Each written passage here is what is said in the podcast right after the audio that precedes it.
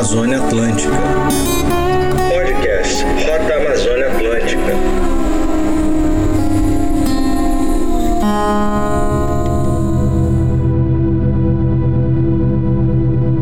Meu nome é Hortência Ozaki e eu retornei à fazenda para cuidar de meu pai e decidir o que fazer depois que ele fosse. Meu nome é Renata, eu nasci em Paraupebas. Com 12 anos eu vim morar com minha mãe aqui em Augusto Correia. E com 18 fui para Ouro Preto, Minas Gerais, estudar a universidade, fazer Ciência e Tecnologia de Alimentos. Eu sou a Dani Filgueiras, sou jornalista e atualmente trabalho prioritariamente com turismo, jornalismo e turismo. Sou associada da Associação Brasileira de Jornalistas e Turismo e as matérias para qual eu procuro escrever sempre envolvem turismo, cultura e música. Mantenho um blog que se chama Dani Viaja, que também é o Instagram e que também é o nome de uma coluna num portal de notícias aqui no Pará que se chama Roma News e tem uma coluna chamada Dica da Dani, que também envolve turismo num portal de turismo que se chama Paratrip. A Fazenda Bacuri, ela surgiu na década de 70 com meu pai, quando ele foi visionário no manejo do bacurizeiro. Então ele viu que o bacuri, essa espécie Platônia insignis, ninguém precisava plantar, que essa floresta estava latente e que ela tinha sido retirada, mas que ela, por ser teimosa, ela voltava de novo. Então hoje a Fazenda Bacuri existe porque ele conseguiu ver esse potencial nessa região. Se ele não tivesse conseguido ver, eu acredito que ele só era mais um sítio da família que vinha passar o fim de semana. Só que assim, a gente não tinha noção de que era, o que era importante. Quando ele falava, é, acho que ele não tinha a maturidade de ver essa grandeza que era. Então ele falava sempre do manejo das espécies que ele vinha. Então ele chegou a desenvolver esse projeto muito de forma empírica e a minha relação com ela foi muito assim de vir passar os finais de semana que nós éramos obrigados a vir, né? Porque não podia dizer não.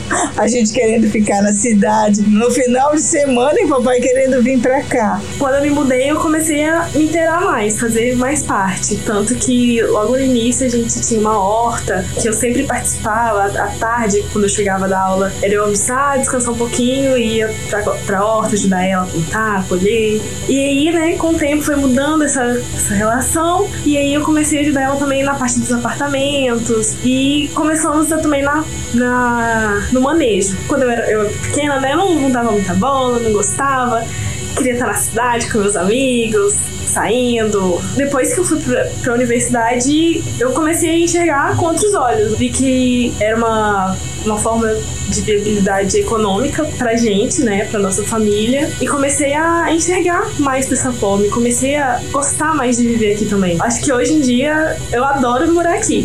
Morar na cidade pra mim, eu não, nem penso. Com o tempo, eu fui entendendo. Eu ficava em Carajás, a minha vida inteira foi na mineração profissional. Aprendi muito, foi um momento muito único na minha vida, mas chega um momento que tu vê que não adianta, né? Eu acho que você tem que repensar, às vezes, o que, que você acha que isso é importante para você. E naquele momento, o mais importante era vir cuidar de meu pai, que tinha essa propriedade e que eu, ele precisava daquele apoio. Na realidade, ele precisava que eu validasse o projeto dele.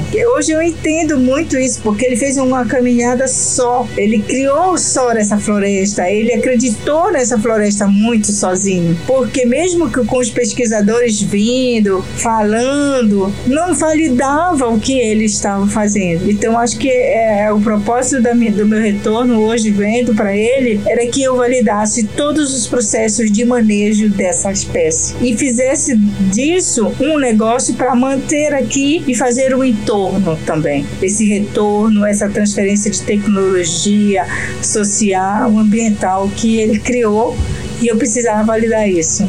Eu conheço a Fazenda Bacuri desde quando o seu Ozaki é quem tocava fazenda. E quando não tinha nem hotel na cidade de Augusto Corrêa. Eu fiquei hospedada na Fazenda Bacuri desta primeira vez que tem aí, eu, sem me entregar muito, acho que uns 20 anos pelo menos. Ele já tinha esse olhar pro Bacuri diferenciado, já era uma fazenda de Bacuri. E quando eu voltei aqui em Augusto Corrêa, acho que foi 2018 que eu voltei, eu vim aqui. E aí eu conheci a Hortência. O seu Ozaki já tinha partido, mas foi muito legal revisitar a fazenda e ver que ela estava igual ao que eu conhecia e completamente diferente ao que eu conhecia. Igual porque a, a casa principal, a área, ela era igual, inclusive as cores. Modificou alguma coisa na cozinha, o acesso lateral, mais diferente porque já tinha deck no Igarapé, já tava tudo muito caprichado, assim, com cortinas, com florzinhas, com quadro, com placas de orientação, já tinha uma lojinha e ela já tinha um produto aqui na fazenda que era uh, um passeio dentro da Fazenda Bacuri, que podia terminar com almoço, podia terminar com lanche. Meu pai falava assim: vamos fazer um arranjo econômico. Então eu fui entender que, por exemplo, tinha quatro meses do ano só o Bacuri. E aí os outros oito meses? O que, é que eu teria que fazer? Então ele falou: a primeira coisa que você vai fazer é a verticalização dessa cadeia. Sem essa cadeia verticalizada, você não vai conseguir caminhar. Então foi quando a gente foi para a cozinha de casa, junto com meu irmão, desenvolver as receitas, porque as pessoas não queriam. As instituições a qual eu bati as portas, elas não acreditavam. E principalmente falando: ah, você está onde? Eu dou no município de Augusto Correia. Ah, mas é muito longe, é muito distante, digamos assim. E eu disse: não, eu não estou, não é, não é por aí, né? Então a gente precisava quebrar esse paradigma, a gente precisava quebrar que aqui poderia ser feita uma agroindústria. E ele falava muito isso para mim. E depois ela falava para mim assim: depois você vai associar ao turismo, porque o turismo pode ser um viés para você escoar seus produtos. Mas o pai falava assim: mas não tem turismo no estado, mas você não vai pensar no estado, você vai pensar para o mundo. Você tem que ousar, ele falava. Você precisa transformar esse lugar num oásis.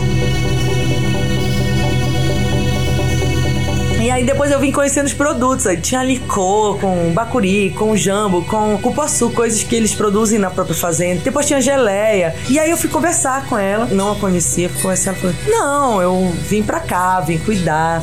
Meu pai queria muito que o bacuri ficasse em pé. E é verdade, porque eu ouvi isso dele. Ele falou que o sonho dele, ele sabia que um dia as pessoas iam vir pra cá pra ver bacuri. Que as pessoas falavam que ele era meio, meio doido, assim, de não aproveitar logo e vender a madeira. Mas ele falava assim: não, quando eu plantei, eu plantei até com essa intenção de vender a madeira. Mas tá tão, assim, tão bonito, eu acho que as pessoas vão vir pra cá pra ver o bacuri. Ele vai dar mais retorno em pé do que deitado, né? Do que no chão. O nosso carro-chefe é o bacuri, né? Apesar de ser numa, numa época pequena, mas é o que a gente tem em maior quantidade. Tem o cupuaçu, que eu adoro também, principalmente suco. É, jambo. Jambo, pra mim, é a melhor é a minha favorita. Tanto que quando eu cheguei da, da pandemia, que eu vim pra cá, eu assim, mãe, quando será que vai começar a ter jambo? Quando eu vi que começou a ter comecei a correr pra debaixo do pé da, do jambeiro pra ficar apanhando e comendo. Tem o genipapo também, goiaba, que eu adoro também, um, murici. É muito legal quando meus sobrinhos vêm pra cá, que aí, né, pra ocupar eles, a gente fala assim, vamos ali catar murici. Aí vai, todo mundo faz mais do pé do murici pra catar. Acerola, açaí, né, com certeza, oh, maravilhoso. a Rota Amazônia Atlântica saiu da cabeça da Hortência. E isso para mim é muito bacana, porque a gente tá, a gente fala, ah, o mundo empresarial é muito competitivo, é cobra engolindo cobra, é um querendo ganhar mais que o outro. Aí você chega no empreendimento que já tem uma fazenda consolidada há anos, que tem um turista internacional, que prioritariamente o turista dela que é de fora. Tu tem uma rota dela interna que é consolidada. Tu tem produtos que já são vendidos internacionalmente. Aí você já tem, ou seja, você tem a sua empresa turística, você tem seu produto mercadológico. E aí o que tu esperas disso? Que esse produto cresça, se desenvolva. Aí de repente ela, não, peraí. Tem um cara aqui que faz fazenda aqui do lado que é muito legal. Eles podiam estar fazendo a mesma coisa que eu. E se eles fizerem a mesma coisa que eu, vai ser muito bacana, porque aí o turista que vai lá para mim e volta para Belém pode ir lá para mim e ir lá com eles. Logo quando a minha mãe começou com essa ideia, eu achava que não ia dar em nada, que não era importante, que ela tava viajando. Só que nesse ano, quando eu vim pra cá, que eu comecei a passar mais tempo, ela me levou pra gente visitar a, o sítio Raiz. E eu achei aquilo encantador, maravilhoso. Tanto que quando a gente saiu, eu falei assim, mãe, sabe que ia ser legal? Tipo assim, dando feedback, sabe? Que ia ser bom ela conversar com o Wilson, com a Suelen, E achei muito legal, porque realmente a cidade tem potencial. Tem muitas coisas bonitas para se verem, conhecer a história, conhecer a cultura, as tradições, que é muito legal, porque o Brasil é, é rico em culturas e tradições, né? E no Pará, então, questão de culinária é muito rica. Eu acho isso muito legal. Trazer o turismo, tentar mostrar para as pessoas que tem potencial, eu achei muito legal. E eu tô achando muito legal essa interação que tá tendo. E aí a gente trabalhou muito nesse período, porque assim, foi a primeira agroindústria familiar receber selo da agricultura familiar, de ter os três selos de mercado, né? O Brasil, Comunidade Europeia e Estados Unidos. É, foi a primeira agroindústria a ser, digamos, registrada como um produto da OSAC. E aí, meu pai já no finalzinho da vida, já muito doente, eu não poderia deixar de não homenageá-lo. Então, os produtos OSAC é fruto de todo um trabalho, de todo o empenho que ele desenvolveu nessa região. Nunca tive o costume de comer geleia. Tanto que quando ela fazia, eu acho que eu nem provava. E uns dias para trás, ela fez um sanduíche pra gente lanchar com queijo e passou geleia. E eu nem sabia. Quando eu fui comer, eu falei assim, mãe, tem geleia aqui? Ela falou assim, tem. Eu falei, gente, que maravilhoso. E agora, às vezes, eu vou lanchar alguma coisa, tô sempre passando a geleia de poço com pimenta, assim. Amei. De paixão. Eu sempre falo da Hortência em lugares que eu vou que estão iniciando projetos turísticos ou então estão iniciando algum produto amazônico, porque o que é produzido dentro da Fazenda Procuri é um produto amazônico. Um licor produzido na Amazônia, uma geleia produzida na Amazônia. Então é um produto amazônico.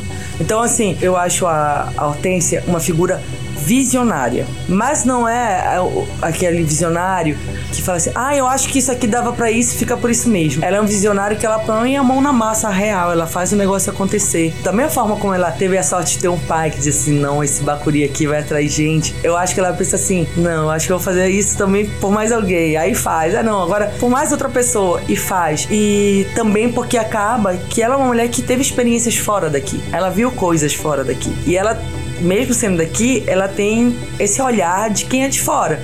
Senão, opa, isso aqui eu pagaria para fazer isso aqui. Isso aqui viria a gente que eu conheço fazer esse passeio aqui. Então, é, esse compartilhamento que eu acho que, que dentro do turismo é o que é o mais importante. Meu pai era um homem muito fechado, mas a gente com os outros irmãos, mas comigo era assim muito muito bom, sabe? Era algo assim, era uma relação. Eu recebi o primeiro livro dele, assim, Como Ser uma Grande Mulher. Então ele sempre me incentivou e voltar para minha casa para cuidar do meu pai, já precisando muito de mim, porque ele não, não queria ir para onde eu estava, que era Carajás. Então eu, eu, eu entendi. Eu vivi no período em que ele já fazia hemodiálise, um ano e oito meses, nós vivemos um dia de cada vez. Foi assim único, né? Porque ele entendeu que eu precisava ir, que eu precisava formar minha família e que quando eu disse que eu ia voltar, que eu ia ficar com ele, ele não acreditou. Ele disse: "Você vem". Eu disse: "Vou, eu estou indo para casa, pai". A natureza muda e, e a gente também se a gente não mudar com essa quantidade de lixo que produz, com essa loucura que a gente faz, o teu entorno também ele é atingido. Então de nada adianta tu ter um resort maravilhoso, lindíssimo, é, vai ter um monte de gente lá se o teu entorno ali não é positivo. Ele vai te gerar um recurso, vai te gerar dinheiro, mas ele provavelmente não vai durar é, gerações, porque o teu entorno vai morrer.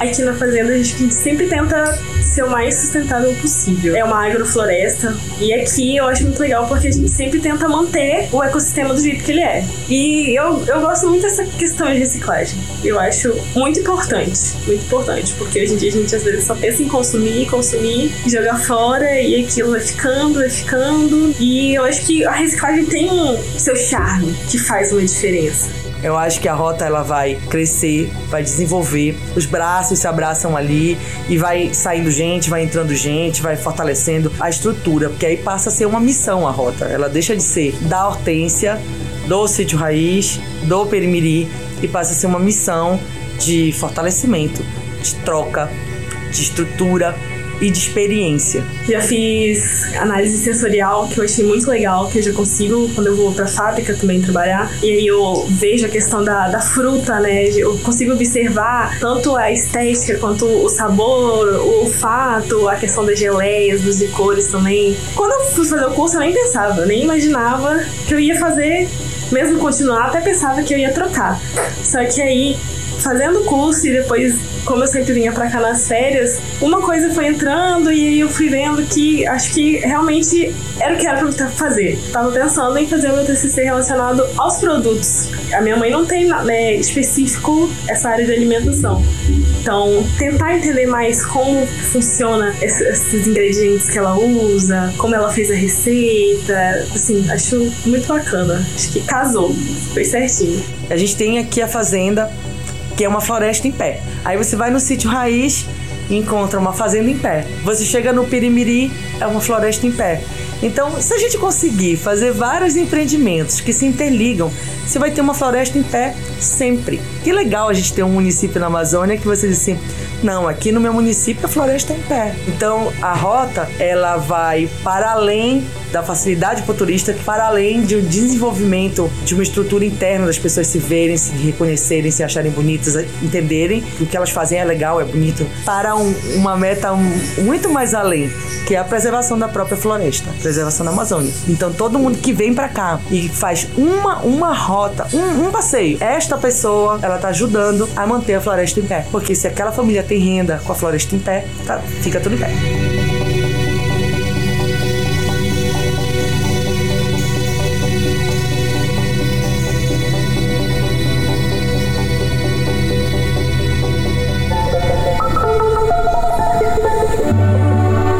Podcast Rota Amazônia Atlântica.